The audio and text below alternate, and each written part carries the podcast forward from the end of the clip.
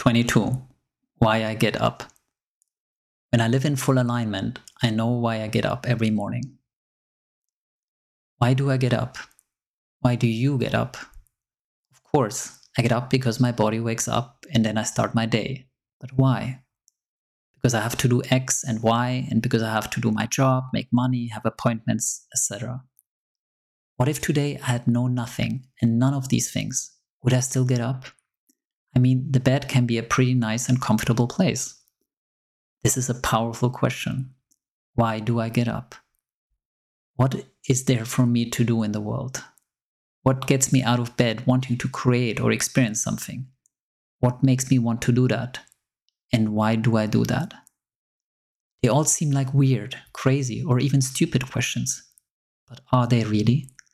We barely stop in life to ask some of the most fundamental questions, to question the things that have become so normal, so obvious, that we rarely take the time to ask, to challenge them.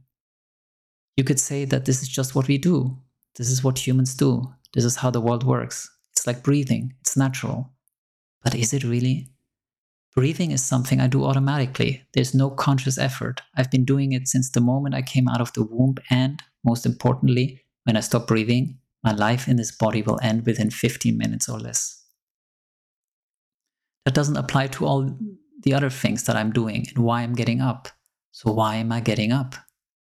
I think I'm getting up because of three possible reasons. A, I get up to survive. Because if I don't get up, I'm not foraging for food, and then maybe not today, but sooner than later, I will die. So it's about survival. B, I get up because I choose to. I'm excited about what I'm about to do to write, to create, to interact, and it all comes effortlessly. I love getting up because of all the beauty that is unfolding in a day, the surprises it brings, the awe I experience, another day around the sun breathing in life.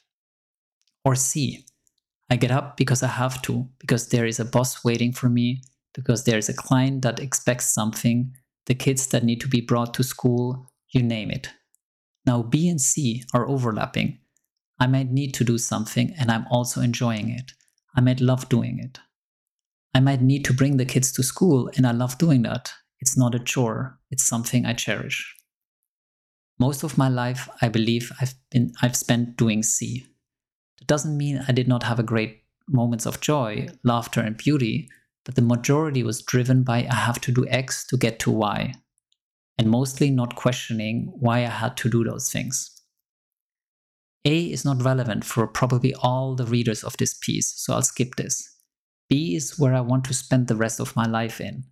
I need to make money to put food on the table, and I might need to drop the kids off at school. Though I could homeschool them, but that's a whole other topic. But I can bring joy into all of that, and that is what I'm committed to doing. And if I can't bring joy into those activities, then I have to look into the mirror and ask myself do I need to change my attitude? Always a yes. Or do I need to change what I am doing? Sometimes a yes.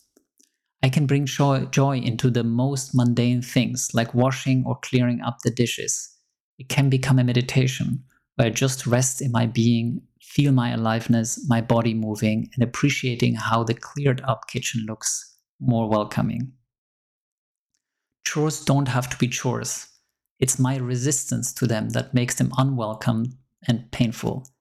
And if I can't find any sense in them, then I have to ask myself, why am I doing them? Maybe I need to change something. Steve Jobs said, I have looked in the mirror every morning and asked myself, if today were the last day of my life, would I want to do what I'm about to do today? And whenever the answer has been no for too many days in a row, I know I need to change something. I know what I, what I need to change when I need to change. Whether it is something big, like breaking up a relationship, quitting a job, or moving to a different place, or as small as a routine that no longer serves me. I know deep down there's something that needs to change. And my job as a human being is having the courage to take action what I know needs to be done. And it is not from a place of craving or wanting something different. It is from a place of knowing. There is no doubt that the change is needed because the current way no longer serves me. I might have huge resistance to it because it will be difficult. I might be judged. I might hurt other people's feelings, and society might ridicule what I'm doing. But when I know, I know, and I know it has to be done, because when I live in full alignment with myself, I know why I get up every morning.